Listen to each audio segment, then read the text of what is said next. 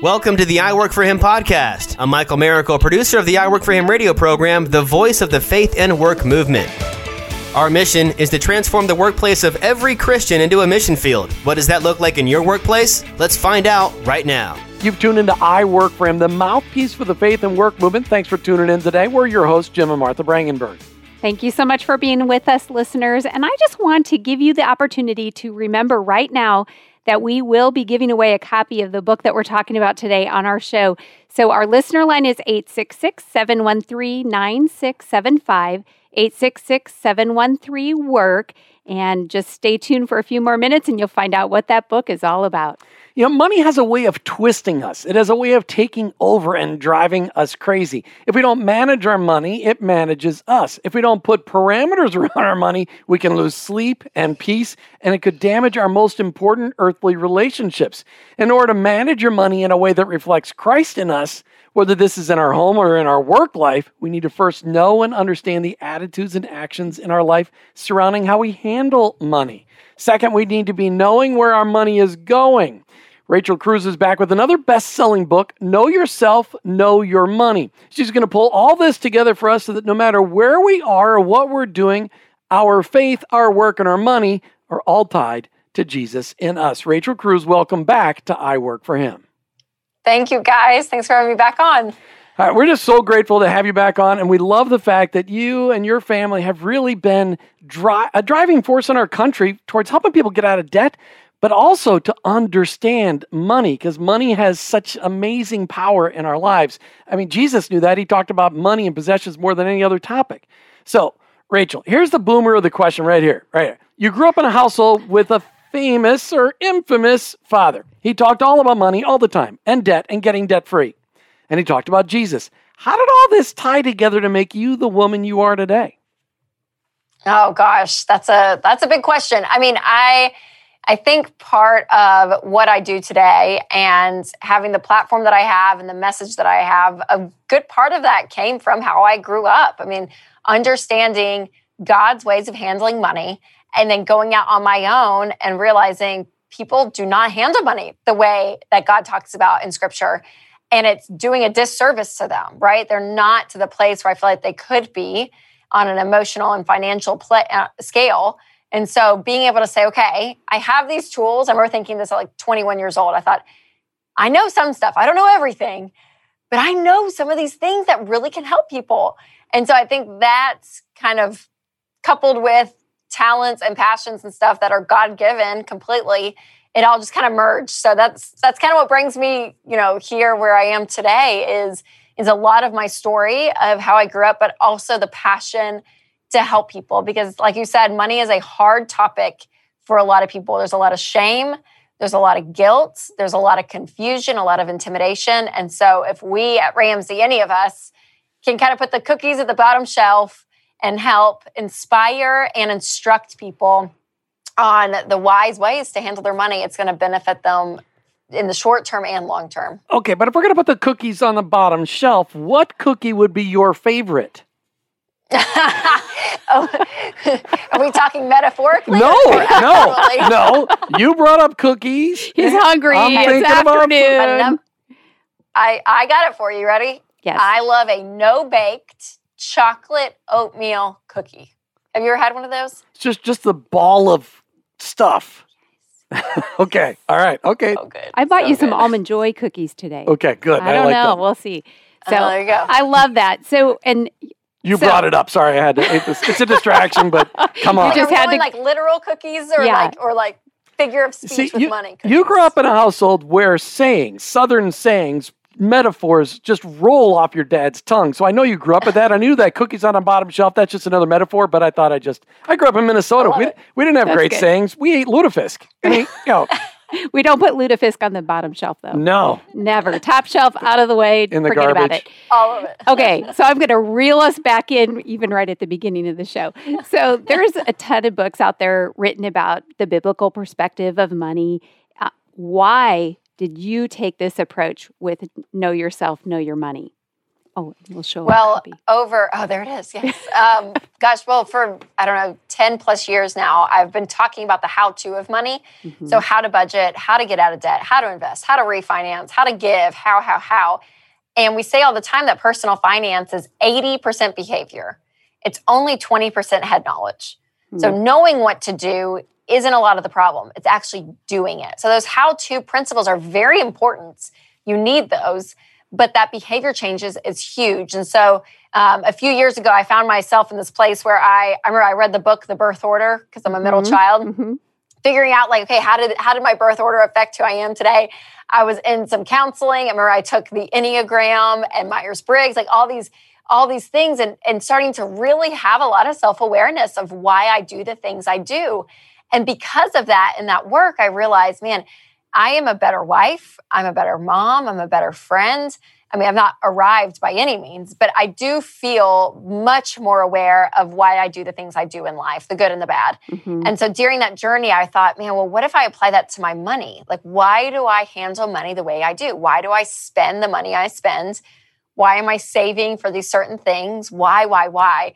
And it just opened up this black hole. And so I realized this has to be my next book because so many financial books, to your point, though, you know, it's all on top of the surface. It's building upon that foundation. So with this book, I wanted to go under the foundation and get to the root of a lot of problems because a lot of money problems or a lot of life problems masquerade themselves as money problems. Mm. So I find it's not just a budgeting problem. It's not just a debt problem. It's not just a problem that you and your spouse can't get on the same page. There's usually a whole other list of things underneath that is causing that symptom. So to get to the root of that problem is so important. So let's talk about that. How do people typically develop their attitudes and perspectives about money? Well, I think starting out with how you grew up, I think that this was a big part. It shapes a lot of how you see money today. And so it's everything from your childhood classroom. You know, money is communicated in two ways in a household. It's communicated verbally, but it's also communicated emotionally. And so when I was writing the manuscript for this, I realized these two things and I thought, oh, I was like, God gave me a graph. Like it creates this quadrant and it's so great because it's these four money classrooms is what it ends up being. And so there's the anxious money classroom, the unstable money classroom, the unaware, and the secure.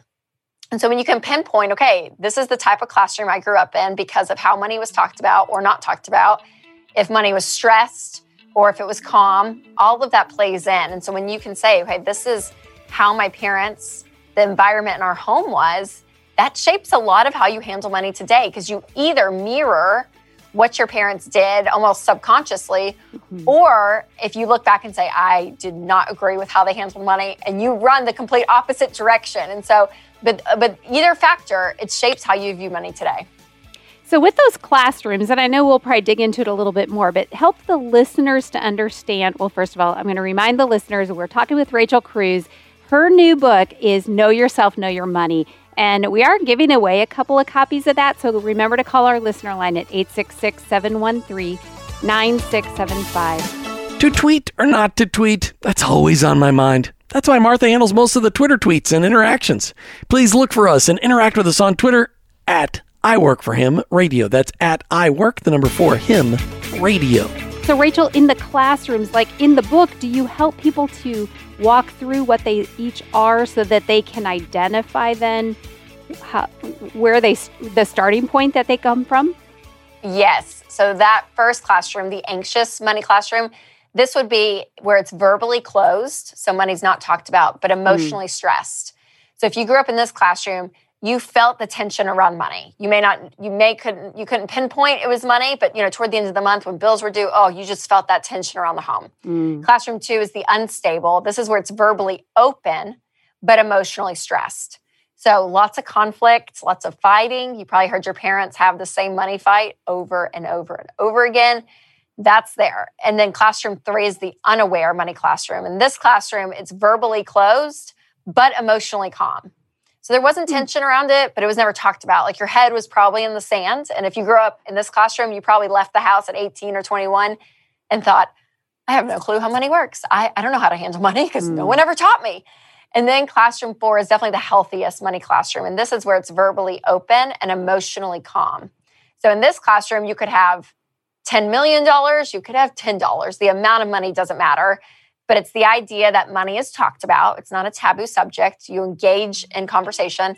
But also there's a plan around it. And there's a level of control that creates the emotion of being calm in the house. So all the readers, I give downsides to all these money classrooms that you have to be aware of, but to really move them currently with their current family into that classroom number 4. Because I want parents to be able to talk about it with themselves and in a marriage, but also with their kids. And then have a level of control. So even if you're getting out of debt and you don't have a ton of savings right now, you can still have a calm household when it comes to money because you're actually implementing principles and habits that are going to change your life. We're talking with Rachel Cruze today. She's got this brand new book out, Know Yourself, Know Your Money. Call the listener line 866-713-9675 to get a copy. And we'll be right back with Rachel. Unlike Jim, I didn't dream of being on camera. I was content to play piano and sing in a choir. Who knew that today Jim and I would have interviewed over 3,000 people and created tons of podcasts and videos, helping Christians to unlock God's purpose for you and your work. Subscribe to our channel on YouTube. I Work For Him. Hey, we're talking with Rachel Cruze today about her brand new book, Know Yourself, Know Your Money. Rachel, you talked about the best sphere or the best sector of your little chart to be in is this verbally open, emotionally calm. What did you call that sector again? The secure. The secure one. Classroom. The classroom, excuse me. Well, you did the sector thing, so I'm sorry. I had it in my head. Okay, the classroom. I'm sorry. You're a ninja. It's okay. A money ninja. Not the ninja thing. Okay, so that emotional calmness, though, how does faith play into this? Because we found, just personal testimony, that when we started understanding God's perspective on money in our marriage, it transformed our conversations at home, but our faith had a lot to play in it because all of a sudden we understood God had our backs in this if we would just trust Him with our money. How does our faith play into this process of being emotionally calm, verbally open in this classroom? Oh, I think it's a huge part. I mean, when you see yourself as not an owner, but a manager, you see yourself as stewarding what God has given you. And being a good steward in that allows you to live life a little bit with that open hand, where there is a level of faith that okay, at the end of the day, all of this stuff that's around the cars and the houses and everything, even if that's all wiped away, where is my foundation, right? And at the end of the day, if it's all gone, no matter what, you're a child of God, right? If you go to the Job syndrome, if you end up like that, but if you can still have that foundation, and just that alone gives you a peace that, using scripture, surpasses all understanding. Like there is a level there that people who walk with God and have that relationship is unlike anything else. So there is that for sure. But you can have that, but still have a debt collector calling you, still have, these things in place, still living paycheck to paycheck. So there's definitely the spiritual aspect as the big realm for sure. But then when you start to put into practice these biblical principles, I think that calmness comes even more on a tactical level. I love it. And who doesn't want calm, right? Yes, peace. A lot of times there was fake calm at our house, and then the truth would come out. All right, let's get personal for a minute. Okay, how long have you and Winston been married now? 11 years. All right, 11 years. So how long did it take the two of you guys to get on the same page financially, knowing that he was marrying in to the Dave Ramsey family? So it's not like this was some new thing to him. Hopefully he had to go through Financial Peace University as part of the pre-marriage stuff, right? I'm sure. We actually did, which is funny. Yeah. Well, what is funny is Winston had never heard of Dave Ramsey when we started dating in college. One of his friends was like, "Dad, do you know who her dad is? It's Dave Ramsey." And he was like, "Well, my dad's Buddy Cruise. I don't get it." Like he had no clue. So that actually was very refreshing. I bet it was. Absolutely. Yeah, great. It really was. But we were I was 21 when we got married. We got married really young.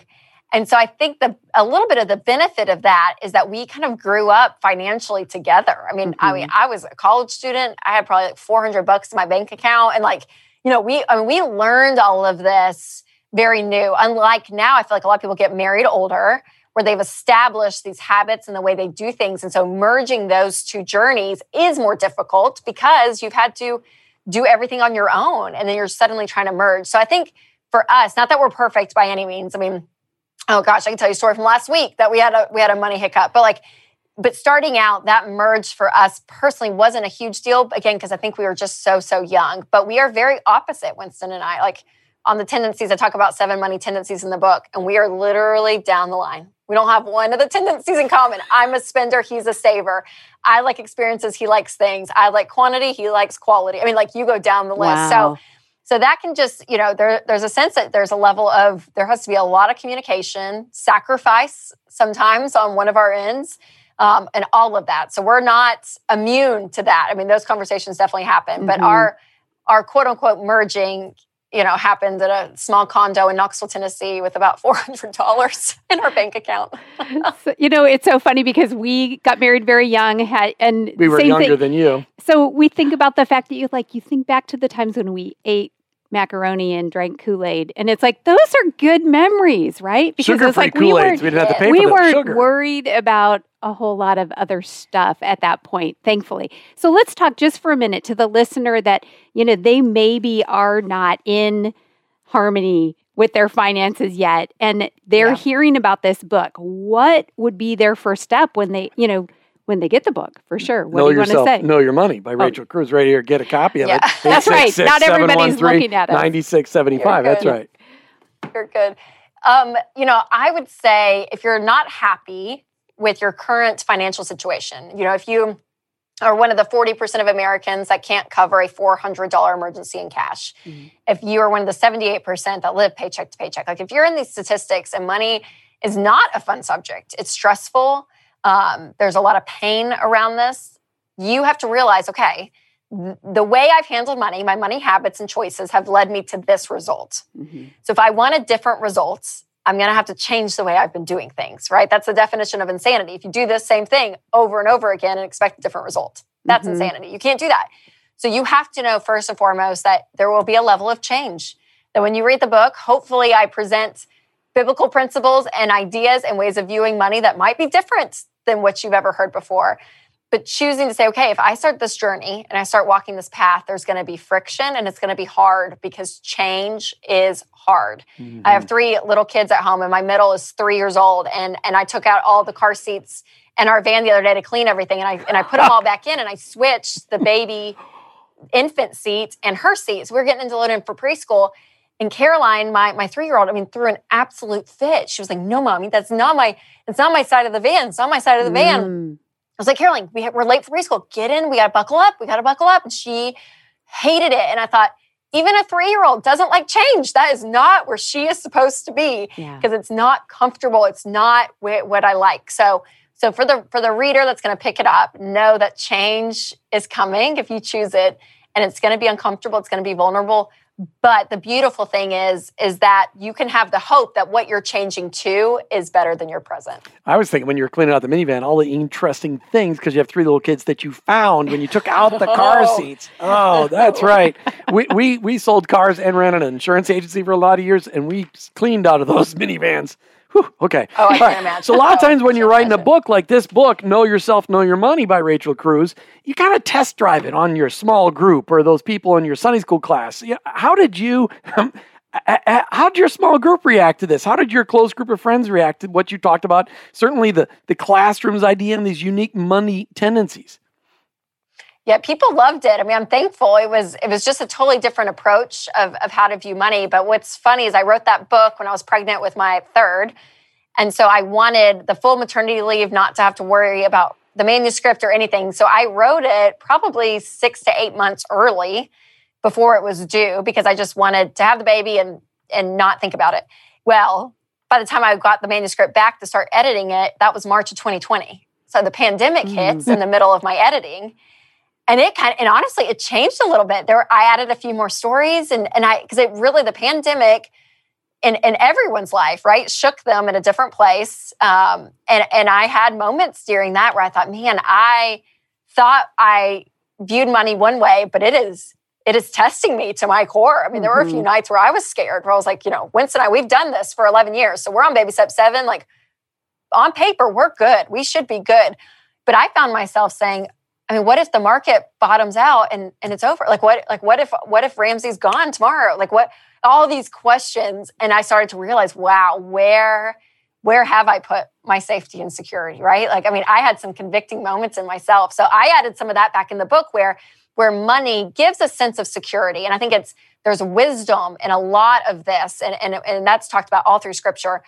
But there's also a level that you can't serve two masters. And so what position is money in your book? So when my friends read it and family, it was all great, but the pandemic honestly probably made the most shift a little bit in some of the manuscript. And so good, because it is one of the things that we've had to really assess and think about and realize that we were counting on tomorrow all the time. Which is something that is again, Scripture. Scripture has a lot of help there regarding that. So, okay, just a little peek inside. What is your unique money tendency? Yes. Well, I write about 7 of them. So my list, though, so I'm a spender. Okay. I like experiences versus things. I am quantity. I like options versus like quality, one nice thing. I lean free spirit, not nerd. I'm a spontaneous giver more than a planned giver. I'm trying to think if I hit them all. But yeah, I write about them in the book, of course. But I liked that part of the book as well, because I didn't want any right or wrong, right? Or this like shame or guilt, because there is some right or wrong with money. Like, you probably should do this and not this. Right. But the tendencies, neither one is right or wrong. The extremes can get unhealthy. But to be able to pinpoint your natural tendency, that's okay. So that part of the book was really fun for me to write and for people to see and relate to. All right, we're out of time, but I got to ask this last question. This all, we're talking about this in perspective of a personal perspective, or of a marital perspective, in our personal lives. Yet all of this stuff, our money tendencies, where we are in the money in the classrooms, all really leaks into our jobs too, on how we handle money. Let's say we're a COO, we're a controller, or we're a CFO, or we're a manager over a budget, whatever that may be. How our views towards money impacts our stuff at work. How have you seen that play out? I mean, because your book, Know Yourself, Know Your Money, applies to our work life too. Oh, for sure. It's so interesting talking to business owners because, they talk about, okay, well, I run my money like this at home and my business is similar, and I'm like, yeah, because you're the same person. Like the person that's doing the money at home is the same person that's doing the money at work as well. So that's a great point, because it is, you can't compartmentalize these parts of your life. You are who you are no matter what. So getting these healthy biblical money habits in place is not going to just help you in your home life, but yes, it bleeds right over into your work. Absolutely. So what do you think you're going to do to help your kids understand some of the things that you've written about in Know Yourself, Know Your Money? Are you going to read them the treasure tree? Is really what I really want to know. That. Oh, I know. Yes, it's not a great book. Well, I just love the way you talked about it in the book. I just thought that was great. And people don't know what we're talking about, but if they read the book, they'll learn for themselves, right? That's right. Yes, I want my kids as much as possible to have a healthy relationship with money, to be able to look at it and say, okay, money is a tool to create a wonderful life for our family and for others. But that's what it is. It's not God. It's not to be worshipped. It's not the end-all be-all, but it is a tool in your life. And when you can view the ownership perspective versus manager, that is a game changer for me. And I want my kids to see that within Winston and myself. And I want that for them as well, that when they know, every blessing God has given you, from your job, your spouse, their future kids, which is even weird to think that I could be a grandparent one day, but all of these things, right? Like it is a blessing. It is a blessing. And you hold it with an open hand and say, God, I am here. Use me. I just want to say, listeners, this is an opportunity we have right now to impact the next generation so that they're not even thinking about like, oh, all these things I learned as a kid or that didn't get talked about. And, all of those other classrooms that your book talks about, we can change that whole next generation by giving them the experience at home that's healthy and helps them to understand God's perspective on money. So thank you for writing it. Absolutely. Thank you, guys. Know Yourself, Know Your Money by Rachel Cruze. Get a copy today on our listen line, 866-713-9675, or, of course, on all your major booksellers, you can get a copy of Know Yourself, Know Your Money. Rachel Cruze, thanks for coming back on I Work For Him. Thanks for bringing your latest book, and thanks for sharing a little bit of your story. Absolutely. Thanks for having me on, you guys. You've been listening to I Work For Him with your hosts, Jim and Martha Brangenberg. We're Christ followers. Our workplace, it's our mission field. But ultimately, I work for Him. Thank you for listening to the I Work For Him podcast with your hosts, Jim and Martha Brangenberg. Please visit iworkforhim.com to learn more about connecting your faith and work, to join the I Work For Him Nation, or subscribe to our weekly blog. You can also follow us on social media at I Work For Him to stay up to date and meet our guests. If today's message spoke to you, please subscribe, rate, and review the show on your favorite podcast platform. Your review will launch more workplace missionaries across America. That's at I Work For Him and online iworkforhim.com. I Work the number 4 him.com.